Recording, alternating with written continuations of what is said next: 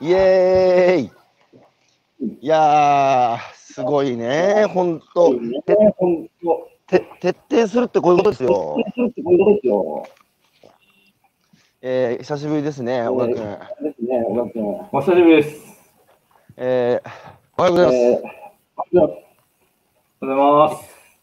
来ましたよ、今日は今日は6月の6月の22 22火曜日、火曜日、えーゲストにこの男、ゲストにこの男、ミニトマト専門農家ミニトの、マト専門農家の、えー小川君えー、小川君、お招きしておお話伺っていきたいと思います。よ伺っていきたいと思います。よろしくお願いします。よろしくお願いします。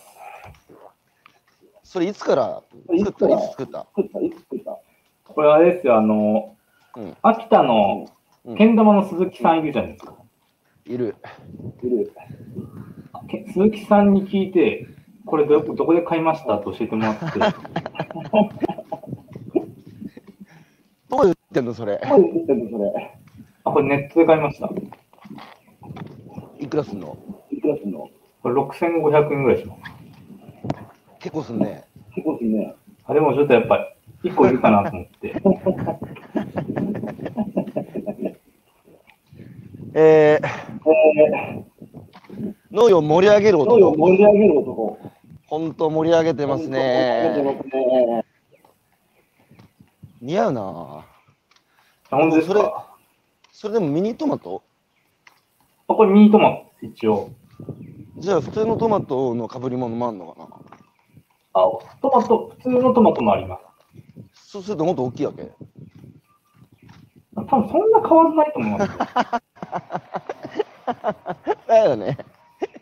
はい。はい、じゃあ恒例の、あの、まず、えーこれき、初めて小川君知る人もいると思うので、えー僕が今から Facebook でシェアしますから、えー今こんなことやってるよってシェアするので、その間大体1分半ぐらいかな、あるんですけど、小川君が何者か、えー自己紹介、スピーチ、えーお願いしてもいいですか？はい。わかりまはい、じした。ゃあ、いよーい、スタート。皆さん、おはようございます。えっと、愛知県田原市っていうところでミミニトマト農家をやってます。小川博康と言います。えっと、今、農業、あ、えっと、大学卒業して、会社員丸4年やってから農家になって、今これで4年なん、えっと、5年目ですけど、来月から6年目に入ります。で、この田原市っていうのが5年連続で全国市町村別の農業産出額っていうのが日本一なんですけど、先週最新の数字、2019年度の数字が発表されて、全国2位に後退いたしました。えっ、と、まあ自分は農家になって、こういう農業がすごい盛んな地域に生まれて、あの、もっと農業を盛り上げていきたいっていうふうに思ってて、その一環として、ノーカードっていう取り組みをスタートさせました。もう一つかな？えっ、と、結構変わってるって、まあ自分でも思ってて、あの、結構、いろんなことに挑戦することが好きで、大学生の頃は、えー自転車で四国一周とか、九州一周をして、えーそれでまあ社会人になって、まあ、ハーフマラソンとかトライアスロンとかフルマラソンに挑戦して、えーまあ、それ旅が好きで、農家になっちゃうともう全然旅できなくなっちゃうんで、社会人辞めて農家に入るまでに2ヶ月半かけて車で日本一周して、で、農家になって社会人、えー農家になって1年目に、えっ、と、昔から憧れだった TBS のサスケっていう番組に軽い気持ちで応募したら、それが通って、サスケにも出場することができました。そんな感じの農家ですね。あ、こんな感じでよかったですか？はい。ありありがとうございます。ありありがとうございます。えー僕、どこに？いるの僕、どこにいるの？えー、えー、まあ、うん、まあ、僕、外見だけで全然東京とか詳しくないんでわかんないですけど。いや東京じゃない。あ東京じゃない。あ、東京じゃない。だどこだ？なんか見えない城見えない、城。ああ、城ありますね、遠くに。あるでしょ？あるでしょ、回ったんでしょ？あの、自転車で。回りましたけど。九州一周回ったんです。あヒント、九州。あ、あ、じゃあ熊本ですね。ピンポーン、えー、熊本城です。えー、昨日から開国したので、したので、えー、緊急事態宣言解除されて開国したので、えー、早速熊本県に来ましたうー。ん。えー、小川君っていう、小川君はね、目がいい、目力がある。で、やっぱね、徹底してる、徹底してる。あのーで、僕はね、小川君、一番印象に残ってるエピソードがあるんですけど、この男すげえなって思ったのは、あのー僕が車座、あのやってた時に、あのオンラインで、えーいつだったかな、うんえー生産者と消費者と20人ぐらいでガチャガチャ朝やってる時に、なんかオーガニックの話になって、で、あれとやっぱ有機農業だよねとか、で、無農薬だよねとかって、生産者側も消費者側もちょっと盛り上がった回があったんですよ。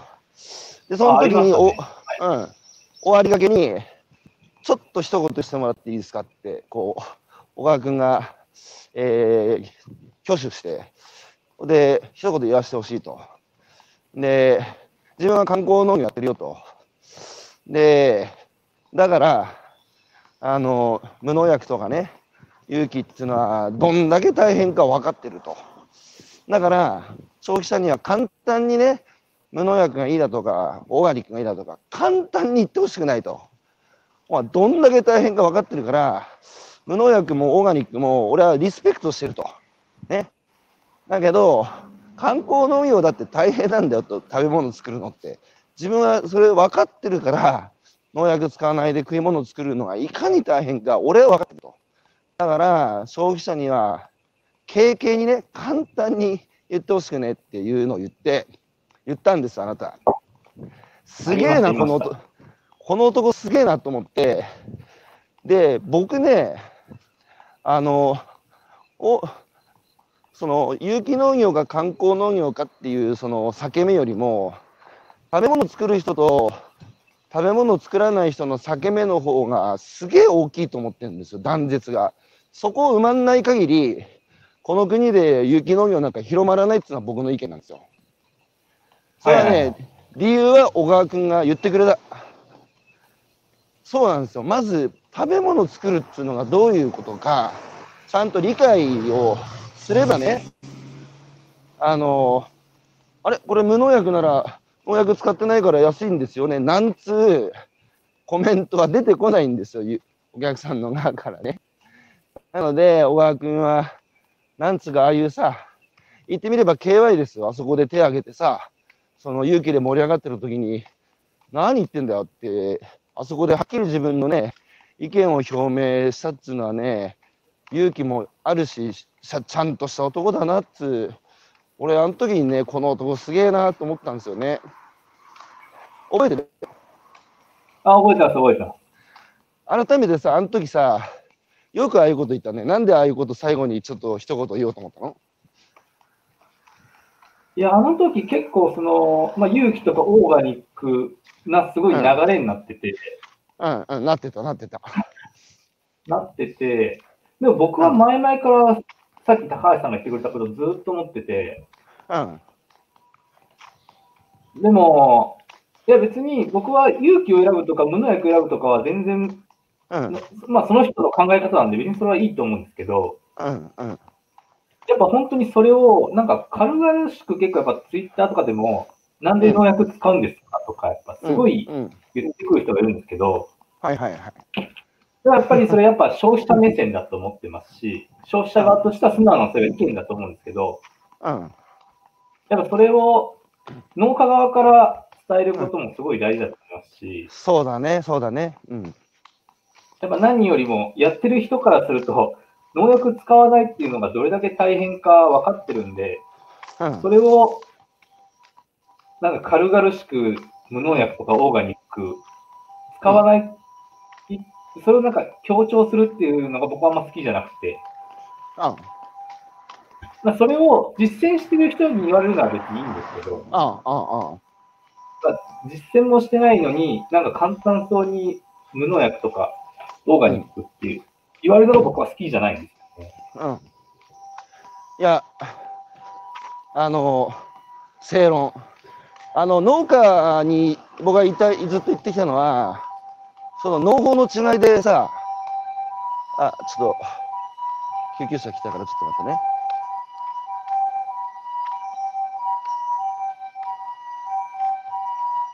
あの、農家さんって農法の違いですごいなんかぶつかるじゃないですか。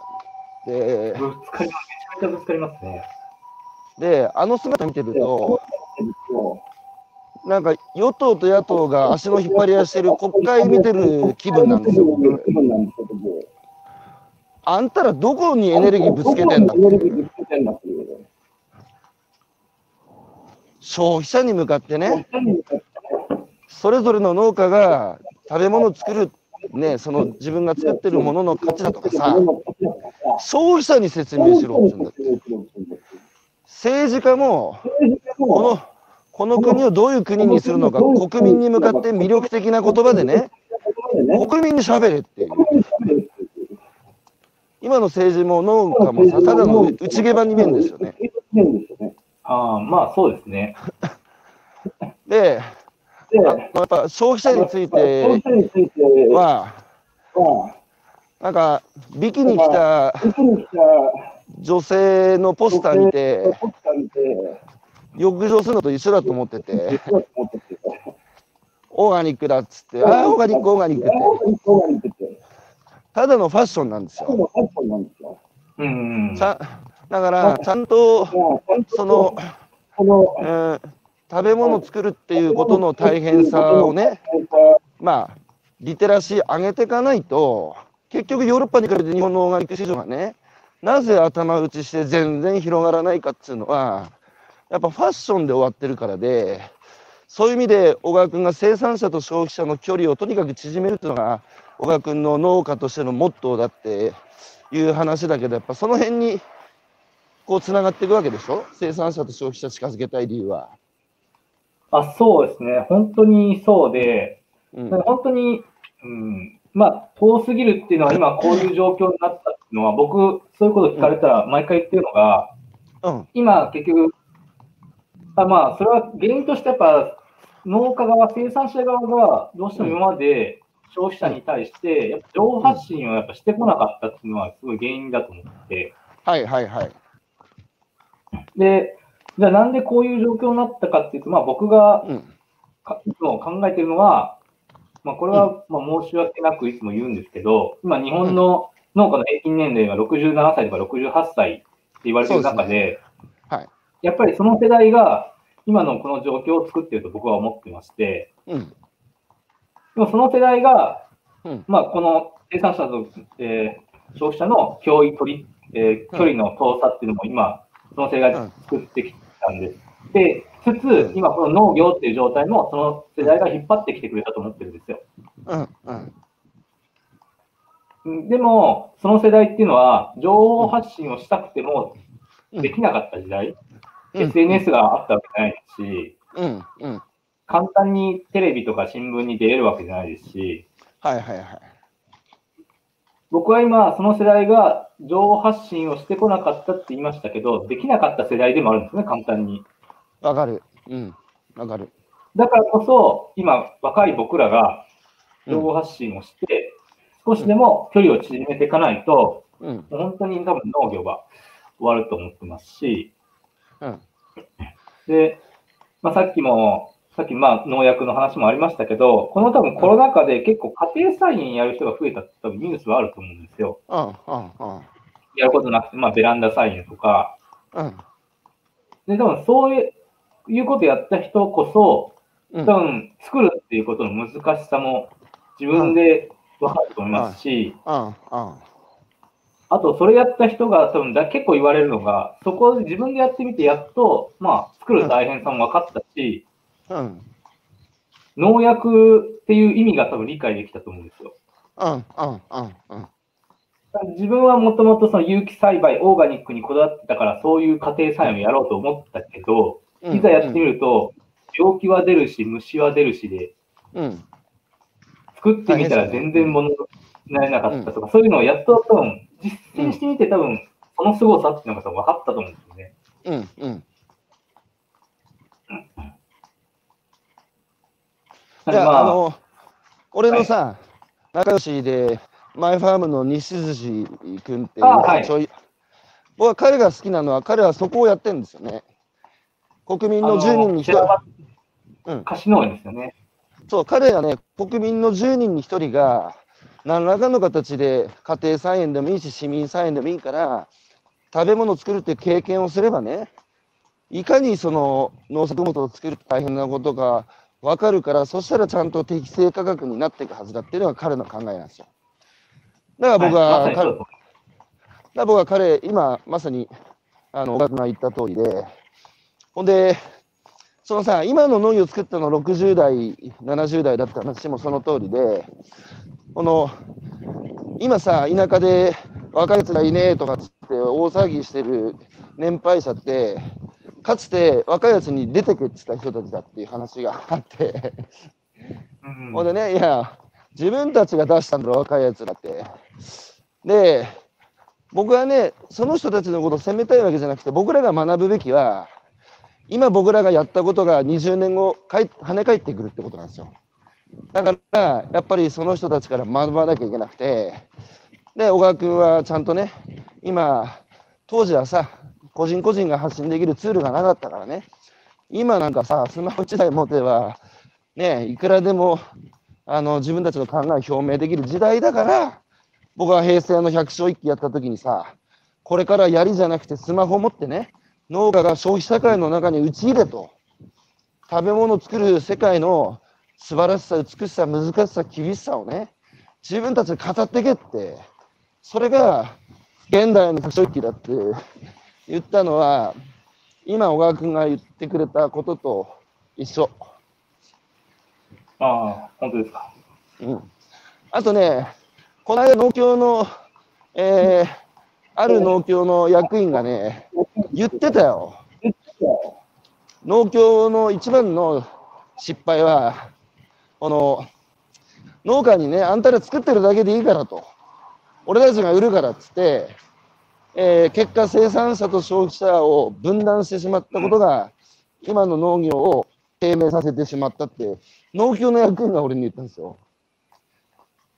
で、この間さ、あの、全農のトップの、えー山崎理事長っていうのがいいんだけど、あの日経新聞が主催するさ、アグリサミットっていうところで、スマート農業がテーマだったんですよね。で、久保田の社長もいて、あと元農林水産大臣の斉藤さんって代議士もいて、で、これからスマート農業だってすげえ盛り上がってたんですよ。で、あの司会者から、まあ、ポケマルさんは消費者ともつながってるからね、消費者側から見たら、スマート農業ってどうなんですかって僕振られたから、僕も小川君みたいに勇気を出して言ったんですよ。いや、スマート農業って誰も知らないと思いますよって言ったんですよ。はいはいはい。だから結局生産性上げるだけにさ、テクノロジー使ってスマート農業を使って人手を、人手不足を解消しても、消費者に買ってもらわなきゃ意味ないじゃないですか。そうですね。だから僕、スマート農業自体は全然いいと思うんだけど、人手不足を解消してね、そのこ地域社会つうか、そこの農業を守りたい理由って何なんだって、その思いのところをさ、ちゃんと消費者に伝えていかないと、ただ生産性上げるだけやってたら、あのコストに見合わない、だ消費者にさ、それなりの値段で買ってもらわないといけないわけだから、とにかく、うん。とにかく最大のこう農業の課題は、生産と消費の分断をいかに乗り越えるか、もうここに尽きる。で、そこの問題意識を僕は小川君と共有してると思ってて、うんはいはい だからそんな被り物もさ、あえてしてマルシェ行くときとかもその被ってるんでしょ？あまあ、コロナ禍でマルシェはまだ一回もやってることないんで、あこれを本当にリアルな場で被ったことはないですけど、でもなるべくこういうズームとかは被るようにしてますね。うん。それだってさ、目立つっつうか、ちゃんと、何なんだこの人って関心持ってもらおうと思ってる一つの方法論じゃないですか。そうですね。うん。ここでまあ、、その目立うん。目立って関心を持ってもらいたいのと、うん、うん、あと、その、僕結構、ううんんまあ、農業に興味持ってる人じゃなくて、うん、なるべく農業に興味持ってない人にも絡もうってなるべく思ってて、うん、うん、でもやっぱり多分、そういう人から見ると、全く農業に興味関心とか接点ない人から見ると、やっぱ農うん家自体にまあ興味もないこともあるかもしれないですけど、うん、うん。やっぱり職人気質みたいなイメージもあるかなと思うんですよ。はいはい。農家ってね、怖い人たち、農農家ってね、怖い人たちだと思われてるよ、消費者から。なんか、すぐ怒るし、よね。農法で喧嘩してるし、で、難しいんだよ、農家が使ってる言葉って。全然消費者会に理解されない。あだからそこも問題で、ちゃんと消費者側に立ったらさ、あの、大体、えー広さ説明するのも、平米と、ななんだっけ、平米じゃねえや。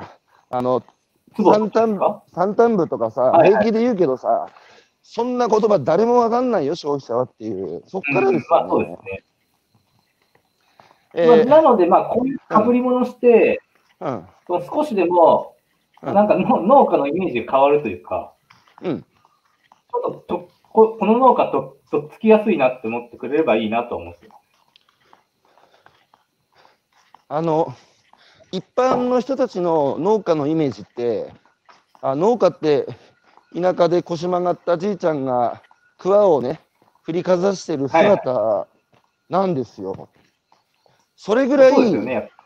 若い人もやってるし、いろんな農家がいるんだよっていうのが分かんない。で、漁師も、漁師っていうと、マグロの一本釣りか、ベーリング海峡の漁師のイメージしかない。テレビで見る漁師なんですよ。でも漁師って言ったって、あはいいろんな漁法があって、若い人もやってるし、いろんな漁師がいる。だからそれぐらい、なんつうか農家ってこういうイメージだ、漁師ってこういうイメージだっていう、その国民のイメージを取っ払うぐらい、小川君たちさ、のようないろんな農家が消費社会の中に出てって、俺みたいな農家もいいんだぞっていうのを、ちゃんとこう、見せていかないとダメですよね。いや、もう見せていかないと、まあ、今でこそ、今でももう手遅れだと思ってますけど、うん。でも、聞き換えて本当に、そっちも、本当にうん。本業の農業と同じぐらい大事だと思ってますね。ああ。手遅れだと思ってるっていうのは、小川君も相当な危機感持ってるってことだね。いや、もうめちゃめちゃ危機感持ってますよ。うん。いや、俺も思う、なんか農業やっててさ、なんかこう、情報発信とかしてると、そんな片手間にね、もっと作ることに専念専念しろとかって、お親から怒られるとかっていう農家いいんだけど、僕もね、食べ物を作る、食べ物を作る農業と同じぐらいの力を情報発信に、それぞれの農家が注いでいかないと、俺ももう手遅れだと思う。うん。さて、えーいろんな方からコメント入ってますよ。お、えーね。石川の西田さん、あの発言はすごかった。厚友さんのおかげでいろいろな、いろいろな壁が壊れてます。えーあ、西田さん、ありがとうございます。えー中野さん、今年から家庭菜園始めましたが、虫や病気が気になってしまいます。レベルが違いますが、やってみてわかることでしょう。えー、よ吉成さん、作り手になれば、そもそも日本の食はどうあるべきか考えるようになりますよね。米、麦をやってます。大豆、えー、仕上げでちょ、えー、秋作で挑戦予定。トマトは、えー、最近目悪くなってきてさ、室外が多いので、湿地が作れないですよね。えー、確かに農家の人怖いです。えー、あの、中野さん、今年から家庭菜園始めましたが、虫や室外が多いので、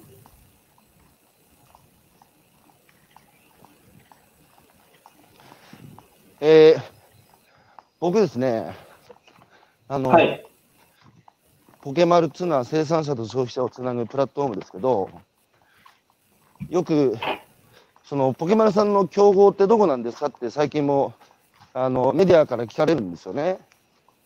はいはい。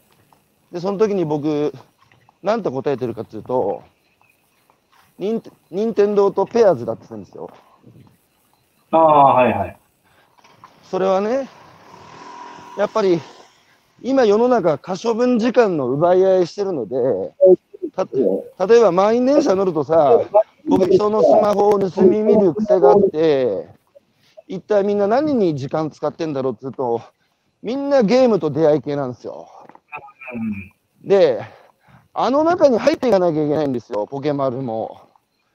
やっぱ余ってる時間みんな楽しいことしたくてゲームとか出会い系やってるんでしょ？そそうですね。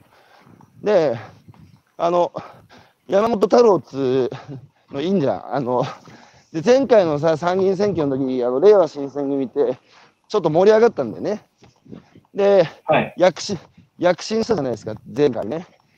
で、あの時ね、山本太郎が面白いこと言ってて、俺が戦ってたの自民党じゃねえと。えー、猫とアイスクリームだって言ってて、で、は、な、なんで猫とアイスクリームかっていうと、今時政治家のスピーチの動画よりも、猫がゴロンっつって癒されるっていう動画とか、女子高生がアイスクリームペロッと舐めてる動画の方が圧倒的に見られてると。つまり、政治は猫とアイスクリームに可処分時間の奪い合いで負けてるぐらいつまんなくなってると。だから、彼は政治を劇場化するって人前に出ててさ、自分がどんな国作るんだっていうのを国民に直接ね、伝えて、政治のこう、面白さ、楽しさっていうのを伝えたわけですよ。だから、うん、もう本当その通りだと思ってて、えー、農業も政治もさ、やっぱり雲の上の存在で、なんか一部の特別な人たちがやってる仕事でみんな関心持てなくなってるんですよね。だからまず、農業も政治も、やっぱりその、ちゃんと雲の下に降りてきてね、普通に国民の目線でさ、あの国民の心にやっぱり刺さるような言葉をこうぶつけていかないと、まあ、それがマーケティングっていうことだけどね。うん、で、小川君は、まさにその、そこを主戦場にしてやってるわけだけど、その中の一つの取り組みとしてノーカードっていうのがあると思うんだよ。はい。うん。ノーカードの発案者の一人が小川君で、その、えー、世の世にお披露目するときに、たまたま僕もさ、あの、キャラバンで、俺に取材に来てんのに、最終的に、小川君たちに持ってかれたっつう。じゃあ、まずね、ノーカード、いえいえ、ノーカードを発案っていうか、なんでノーカー、ま、まずノーカードって何か説明するところからかな。聞いてる人で知らない人もいると思うから。うん、そうですね。えっと、うん、ノーカード、まあ、このライブ見てる人は今ここにこうやってカード持ってますけど、うん、えっと、こういうカードで、えっと、そうですね、イメージはもうプロ野球チップスの農家バージョンみたいな、もうイメージでいいと思うんですけど、これをネット販売の時の同梱物として入れることで、あの、あ、この野菜作ってくれたのはこの農家さんなんだっていうことを、まあ、意識しながら食べてもらったりすると面白いなって、で、これを、あとはもうみんな同じ、農家は同じデザインで作ることでもっとコレクター性をすれば、うん、まあ僕らにとってもこれをきっかけに販売につながれば嬉しいですし、うん、やっぱこれをどんどん集めることで、より農家っていうのを身近に感じてもらうことができたら、うん、あのその農家としてやっぱすごい嬉しいなと思ってます。し、やっぱこういうの子供がやっぱ好きだと思うんですね。集めるっていうこと、カードを集めるって。まあ僕も集めてましたけど、うん。なんで、子供がこれをきっかけに、あの、嫌いな野菜に挑戦してくれれば嬉しいなとも思思いますし、うんカードを集めたいがためにああ、いいね。それさ、思いますし、はい。食べる通信だよ、それ。ああ、そうですね。うん。まさに。食べる通信のすごく簡略版？ああ、そうですね。うん。だから、あの、だ結局そういうことで、さっきのさ、あの、政治と一次産業の話にちょっと戻るんだけど、戻るんだけど、政治ってさ、自分たちの街を作る話だし、話だし、農業は自分の体を作る話だし、作る話だし、うん。こんなに身近でさ、大事なことないじゃないですか。なことないじゃないですか。そうですね。なのに、なんかみんな一言で、あなんか政治家ってよくわかんねえし、農家とかもよくわかんねえし、みたいな。なんでその一言なんだよって。なんでその人なんだよって。もっとちゃんともっとちゃんと、当事者意識持って、消費者も彼って消費者も彼って。いう僕アプローチこれまでしてきたんだけど、それじゃあそれじゃあ、伝わらないんですよ。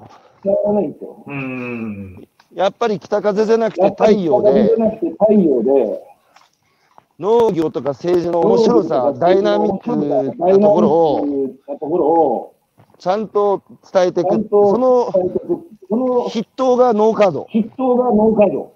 あ食べ食べる通信。あれ、あれですね。うん。で、ノーカードは今後どういうさ展開考えてるの？展開考えそうですね、展開としては、あのまあ、まだまだ知名度がちょっとないので、まあ、もっとメディア露出なりして、本当にもっと日本全国多くのあのいろんな人にこのまず存在を知ってもらいたいなっていうことと、うんうん。とまあ、あとは、これは僕の勝手なことですけど、うん。あのうん。取り組み自体僕がやりながら、やっぱこれって農家会にとってはすごい大事なことだと思ってて、このノーカードの存在っていうのは。うん。うん。なので、このノーカード自体で何か賞をうん。もらいたいなと思って、なんたらなんたら賞みたいな。うんそうすればよりもっと存在してもらいたいとか、参加してくれる人たちももっと賞を取った取り組みに参加してるっていうことで、またより一層モチベーション上がるかなと思って、うんっていうことと、まあ、最終的なの目標は農カードチップスを作りたいところですけど、農カードチップスね。はい。あの、それぐらい身近になってくれればいいなと思いますね。常にね、言葉に出してたらいいよ。そしたら形実現するから。だかあ、ら、こそうやって、毎回言ってます。ああ俺もちょっと忘れてた。あの、ノーカードチップス、大川君たちが作りたいっていうの忘れてたから、今俺もまたリマインドされて思い出したから、そうすると俺もおせっかい野郎だからさ、あの、そういう関係者に会った時に喋っ喋っとかさ、ああとさもうぜひお願いしもう一つさ、グッドで、グッドデザイン賞とか応募しないの？あ、グッドデザイン賞、僕、えっと、高橋さん以外に何人か言われたことあるんですよ。うん。グッドデザイン賞どうとかうん。言われたことありますけど、いざ調べてみると、うん。あれめちゃめちゃお金かかるなと思って、いくらかかるのあれ？あれ、まあ、最終的に、まあ、大賞を目指そうと思うと、うん多分20万ぐらいかかると思うんですよ、あれ。それ、クラウドファンディングで集めよう。はい。クラファンで集めよあ、クラファンで、あ、その頭はなかったですね。ノーカード自体、まあ、さノーカード自体参加費っていうのを取ってないんで、う。うん。今まではなるべくそういうお金がかかるっていう取り組みに対して、うんあんまり積極的じゃなかったんで、まあ、登録費もかからないなんとか賞とかに応募しようとは思ってたんですけど、うん。うんそれか、それからあの、朝日印刷に出してもらった。あのさ、クラファンってさ、金集めるだけが目的じゃなくて、やっぱその、はいはい。仲間を集めるのも目的なので、やっぱノーカードを盛り上げていきたいって人たちが、いや、グッドデザイン賞に応募して大賞をね、目指そうっていう小川君たちの心意気に、そうすればノーカードは広がると。はいそれに賛同する人たちをちゃんと可視化していくことになるので、それは農家だけじゃなくてさ、農家ド集めてるさ、うん。消費者もやっぱ参加すると思うので、はい。やろうよ。あの、そうね。東北食べる通信はね、グッドデザイン大賞を取り損ねたのに、2位だったの。に、あ、はい。だからリベンジしてほしいんだよ。あはい、いろいろまたコメント入ってますよ。えー消費者が無理なんだよ、押し付けての。有機農法には反対です。えーたまに都会の人は超無理なんだよ、そう知らずに野菜に押し付けてしまいますよね。えー、カンバさん、ゲームと出会い系が基本化、新しくて正しい、あざっす。えーゲーミフィケーションという手法で何でもかんでもゲーム化するといいのでは。ノーカード面白いですね。集集落でやればいいのかな。えーじ農業は自分の体を作る活動。名言ですね。えー金田さん、家庭菜園をやっています。農薬、肥料を使わずやっていますが、自然観察が非常に大事で、失敗して学ぶことが多いです。えー適地適作でその土地に合う作物を見つけることが一番難しいですね。だからこそ農家さんが食べ物を作る大変さを理解しています。えー中野さん、ノーカードメンバーの生産品を使ったノーカードチップスとか面白そうです。えー西田さん、ストーリーで味は変わらない。物理的にはそうかもしれませんが、ストーリーがあることで美味しく感じることができるのは人間だけ。ノーカードはそんなストーリーの目次、しおりになってくれ。そうう。ん。えー北畑さん、小さな庭で、えー実家の兄がハウスで育ててるトマトを栽培、えー大苦戦中、大変です。兄のノーカードを作りたい。えー吉成さん、ノーカードで収穫収集したら、何か知識がたまるようになるといいいいのかな？段階的にステップアップできるような何かと組み合わせるとか。まあ、そうですね。確かに、ノーカードを収集してったらいろんな知識がたまる。これ面白いかもしれないね。知識欲っていう。へーっていう。そうですね。で、今ちょうど言われてきたことがそうなんですけど、今うん、次のノーカードの課題としては、そのうんノーカードを集めた先に何があるっていうのがはいはいはい今の課題。うん。うん。現状まあ集めてこんだけ集まったうん。はなんか楽しいで終わっちゃう存在になってるので、まあそこを、まあ今今後の課題っていう感じですね。ああ。集めればなんか得点あるようになるといいですよね。そうですね。その辺をちょっと今考えているところですね、メンバーと。あと、やっぱ、ポケマルでもさ、ユーザーインタビューして一つ分かったことは、知識欲を満たしてる人たちが一定割合いたっていう。うやっぱしやっぱね、俺、やっぱ農家と知り合って一番最初に思ったのは、なんでこんな食べ物について俺知らないんだろうって、その食べ物を作る過程の中で、あまりにも知らないことだらけで恥ずかしくなるっていう、その記憶感だったんですよ。で、はいはい。今さ、あの、あき今回熊本、昨日から来てて、あの、東大の経済学部の学生と来てんだけど、彼もあ東大の岩経済、あ、そうそう。彼もさ、東大の経済入る頭持ってんのに、もうとにかく、その、農村に彼が1年、あ、漁村か、留学した時に、何もできねえ俺っていう、何も知らねえ食べ物についてっていう。で、キラ君もそうだったんだよね。あだからさ、食べ物ってすげえ身近で自分の体になるさ、そこについて全く知らずに余計なことばかり、1900何年に何とかがあったとかさ。歴史歴史も知識も大事だけど、もっと足元のさ、食い物についての知識を得ていくってすごい充実感あるんですよ。ああ、はいはい。だからそういう知識欲を満たすようなこう工夫がノーカードにあってもいいかもしれないですね。うん。まあ、そうですね。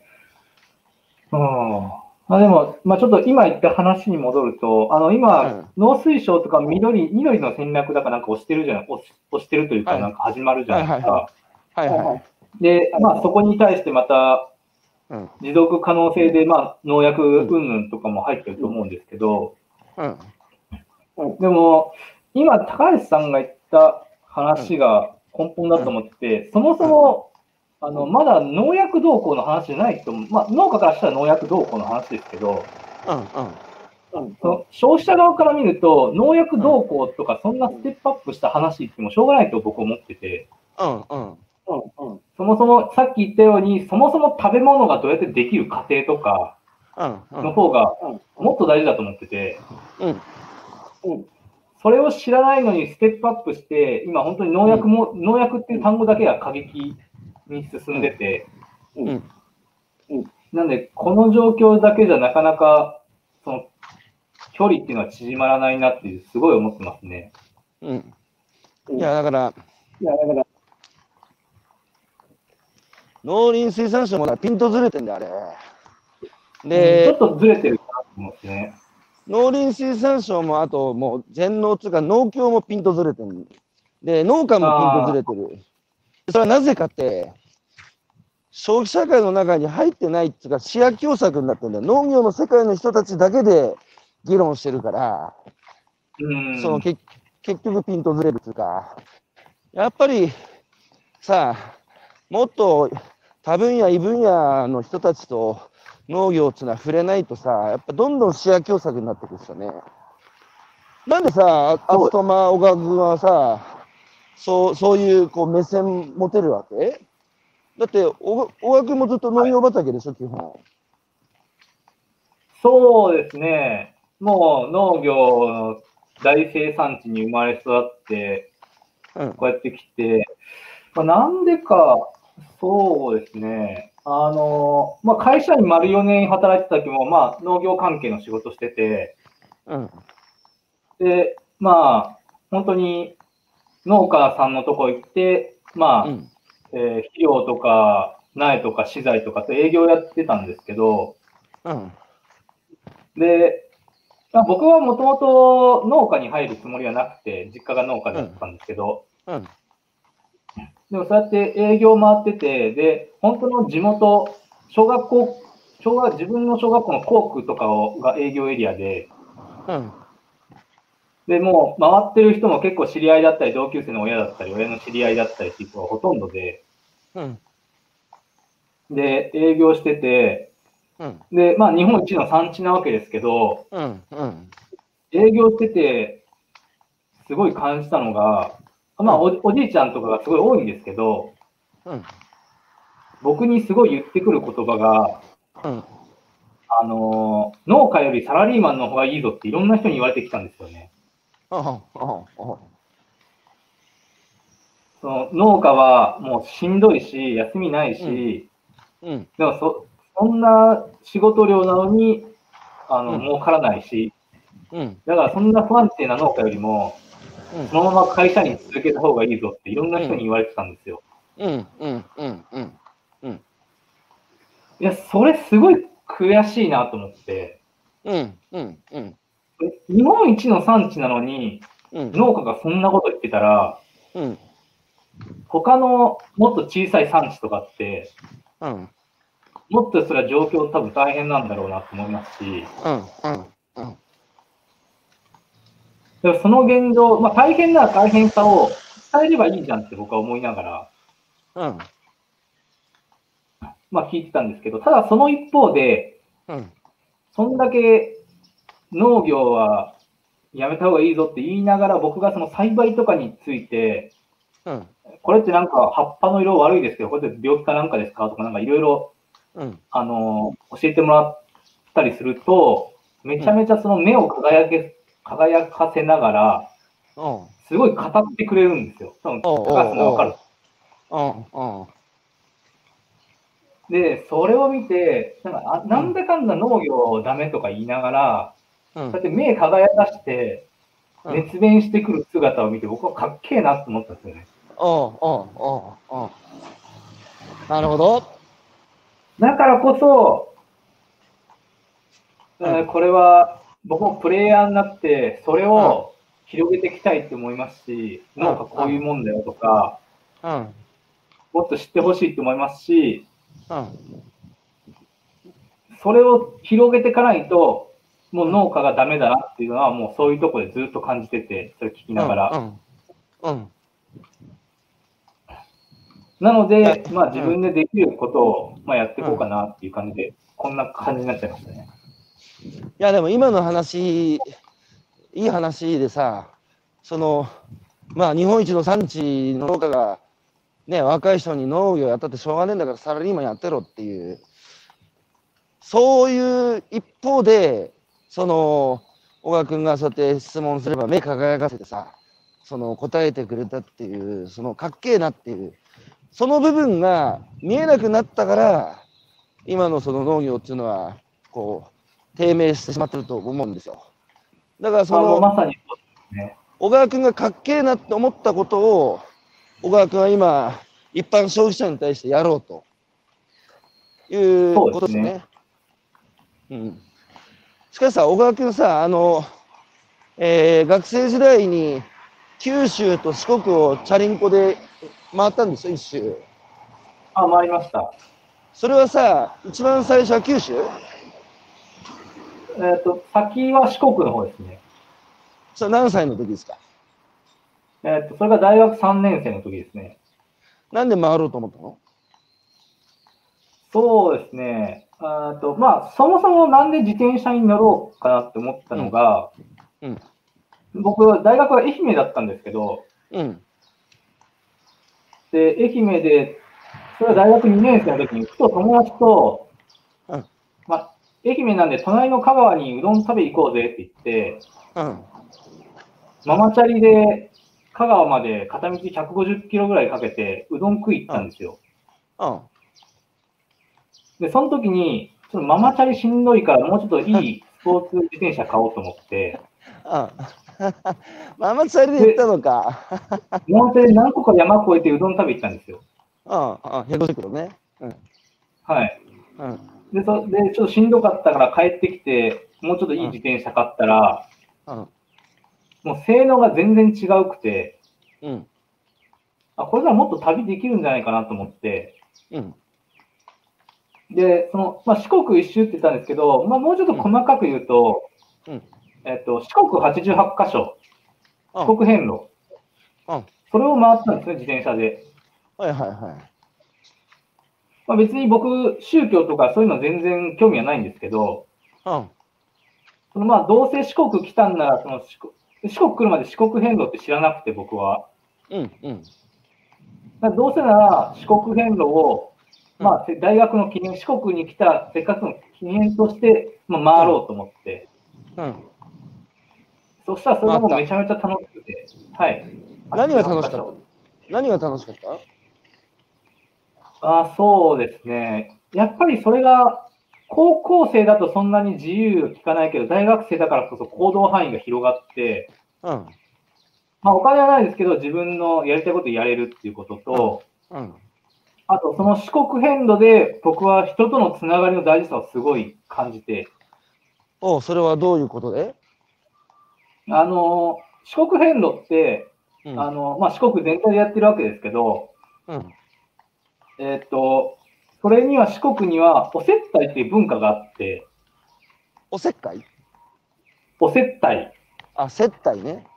接待っていう文化があって、それはその四国遍路をしてる人たちに、うん、あの、まあ、住民た、住民の人たちが何かをしてあげる。例えばしんどそうだったらちょっと飲み物をあげるとか、お菓子をあげるあとか、あ、はいはいはいはい。そうやって何かうん。その人に対してしてあげることで自分にもご利益があるっていう、うん、接待ってうん文化があるんですけど、はいはいはいはい。それをすごく僕も受けて、お接待っていうのをうん、受けて、じゃあ何を受けたかっていうと、うん、えーっと、そうですね、えーっと、僕9月にその四国遍路をやってたんですけど、うん、あの、夜ちょっと寝るのが寒くて野宿で。うん、寒くてスポーツ用品店に寝袋かなんかを買いに行ったんですよ。うん、うん、で全然見当たらなくて、店員さんに聞いたら、ちょうどその自転車に乗せれるような小さい寝袋がなかなくて、うん。うん。で、すいませんって店員さんに謝られて、うん。で、まあ、なんでなんですかって聞かれたんで、あ、今こうやって四国編でやってて、ちょっと寝袋が欲しいと思ったんですって言ったら、うん。あ、そうなんですかって店員さんがなんか僕のバックヤード入ってって、うん。で、もう一回出てきて、うん。で、これあげますって言われてタオルをくれたんですよね。うん。タオルをくれて、そしたらなんかその店員さんもずっと昔から四国遍路をやりたかったらしいんですけど、うん。結局やる、やるタイミングがなくて、もう社会人になっちゃって、もう多分このまま四国遍路できないから、うん。僕の代わりにこのタオルを四国遍路させてくれって言われて、はいはい。それいくつぐらいの人だった？あれ若い30代ぐらいじゃないですかね、多分。いやー、すごいね、見ず知らずの人に。とか、うん。とか、まあ一番印象に残ってるのは、えっと、高知県走ってる時に、うん。あの、もう疲れて、うん人んちの玄、なんかもう道のすぐ、もう庭なくてみ、もう家がドーンって建ってたんですよ。庭なくてうん家がドーンって建ってて、うん。で、その時疲れてて、もうその人んちの玄関にもう座ってて、うん。で、そしたら家の人が帰ってきて、うん。そしたら家の人からしたら知らんやつが玄関に座ってるんですよ。うん。うん。それはな何何しとんだみたいなこと言われて、あ、今四国編でちょっと休ませてもらってましたってうん言ったら、ああ、そうか、まあ気をつけていけよみたいな感じで言われて、うん。で、じゃあそろそろスタートしようかなって思ったら、また家の人が出てきて、うんうんはい、これってアイスをくれたんですよ。うん。で、頑張れよって言って、まあ走ってたんですけど、うん。そしたらその次の日、うんまた自転車で走ってたら、うん。後ろからクラクション鳴らしながら、うん。車が横付けしてきたんですよ。もうプブブブブって連射しながら車が横付けしてきて、うん。うわ、なんかやばいことしたかなと思って、うん。そしたら横付けしてきて、窓がウィーンって開いて、うん。そしたらその昨日アイスくれたおじさんで、うん。偶然、うん。お頑張ってるなって言って、今度ペットボトルをくれたんですよ。うん。で、そのまままた走り去っちゃったんですけど、ば、伴走してくれるんだよ。で、その、ちょっと早くオチが知りたいわ。いや、おオチはないですけど、もうそうやって、なんか本当になんか皆さんいろいろ恵んでくれるというか、もう、遅刻援護してくれる人に何かをしてくれるんですよ。なるほど。いや、そこでやっぱこういう人のつながりってすげえなと思って、まあ、嬉しいよな。うん。いやーで、九州も回って、で、4年間種苗会社で働いた後、日本も一周車でして、あなたた、はい。旅をするよね。旅をしてきてさ。で、その3回のさ、旅で、一言で言うと何をこう得た？人生で。あ、やっぱ日本っていいなと思いましたね。おー。し、で僕、海外行っ。たことないですけど、うん。海外行ったことないですけど、海外行った人は、日本ちっちゃい海外行けよみたいな、海外に目を向けろよってあいう人は、もちろんいろいろ聞きますけど、うん。で僕は海外行ったことなくて、日本全国回ったものとしては、うん。いや、まあ、海外もいいかもしれないですけど、いや、日本も負けないぞっていうのは、思ってて、いやいやで、まあ、やっぱり人のつながりっていうのはすごい感じました。人の優しさ？海外行ってさ、海外に行って初めて日本の良さを知ったっていう人が多いんですよ。それは比較対象を手にするからですよ。日本しか知らない人はやっぱ、ね、東大元暮らしで日本の良さ知らないんだけど、ね、俺もさ、岩手にいた時は岩手の良さ分かんなかったんだけど、東京行ったらさ、東京って比較対象を得て岩手岩手の良さ知ったんですよね。だけど、俺もっとすごい人って、いるんですよ、岩手から一本も出なくて、なんでって岩手がいいからって。俺、うんそいつすげえなと思ってて、比較対象がなくても岩手好きだって言える。だから、あまあ、小川君が別に海外出てなくても日本最高って言えるってすげえ素敵なことですよ。うん。いやーでも、えーあでも、今の、そえー今ちょっといいですか？はい。今の話で言うと、その卒出たから分かるっていうのは、僕、大学出たことで、やっぱ地元の良さっていうのも感じる、感じたっていうのがあって、はいはいはい。でその、僕の中でその農業日本一のとこに生まれて、うん。それが当たり前だったんですよ、僕の中で。はいはいはいはい。だからまあ、日本の田舎ってこういうとこなんだろうなっていうのはずっと思ってたんですけど、うん。でも、でそうやって愛媛に、大学愛媛になったんで、愛媛行ったら、うん。結構愛媛は兼業、えっと専業農家よりも兼業農家が多かったんですよね。はいはい。で、僕、そもそもそれに結構びっくりして、うんうん。地元は専業しかいないんですよ。うん。日本一の産地だけあって、専業しかいなかったんで、うん。兼業農家ってこんなにいるんだってことにまず驚いて、うんうん。うん。だからだからこそ兼業で食べていけるとこなんだっても思ったんですけど、専業で食べてくるのがやっぱ日本一なんだなって思いつつ、うん。その大学農学部なんですけど、うん。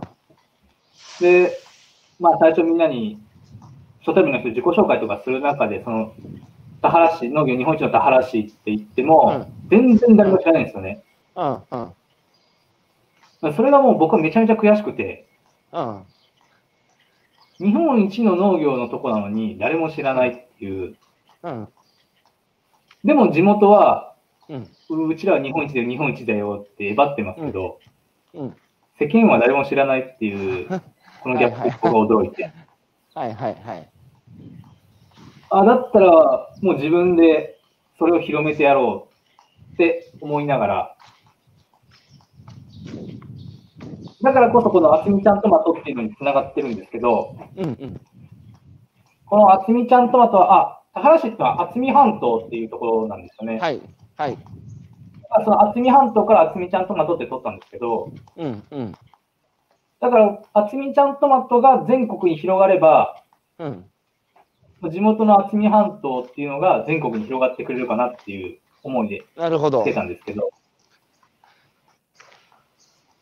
なるほど。だから別に、小川君は自分のその農農業だけが儲かればいいっつうんじゃなくて、最終的には渥美半島の農業をやっぱ伝えたい。そうです。渥美半島をもっと知ってもらいたいですし、その日本一の農業が盛り上がっていけば、うん。それが他の産地にも波及効果じゃないですけど、なるほど。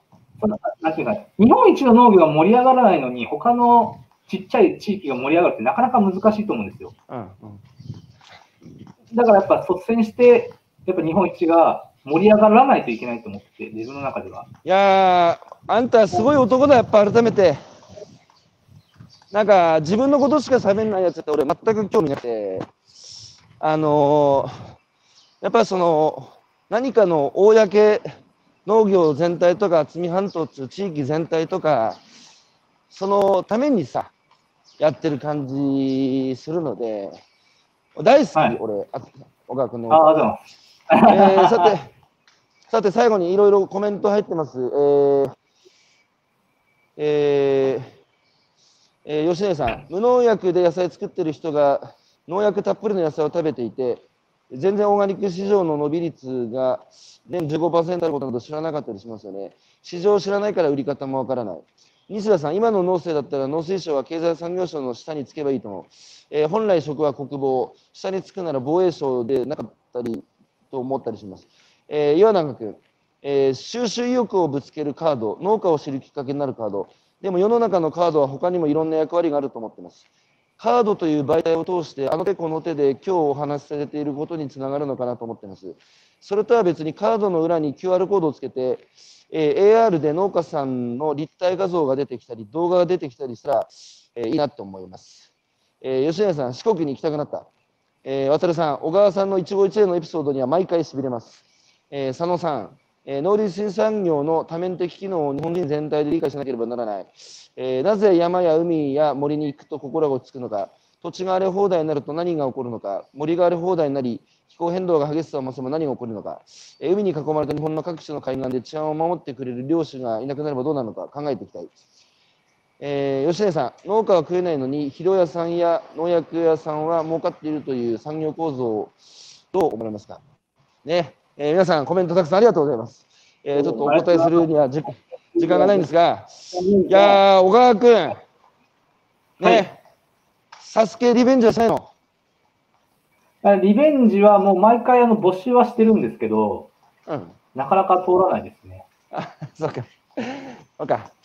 ということで、えー小川君、ね、生産者と消費者を近づける、農業を、えー盛り上げる、えーそういうのをモットーにね、あのー頑張ってるので、えー僕はね、食べ物作れないので、そこは、あの委ねてしまっているけど、思いは一緒です。あの目指す山の頂は一緒だと思ってるので、えーあえて同志と同じ志を共にする同志だと思ってるので、僕は僕の役割を果たすから、えー引き続きあの農業を盛り上げていきましょう。生産者と消費者の距離近づけていきましょう。ね、あ頑張ります。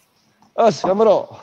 えーということで今朝は、えー渥美半島の、えーミニトマト専門農家、えー農家道の発起人、えー小川君をお招きして1時間お話を伺ってきました。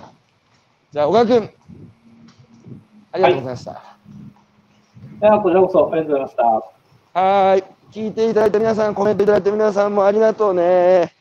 良い一日をお過ごしください。ではでは、さようなら。ありがとうございました。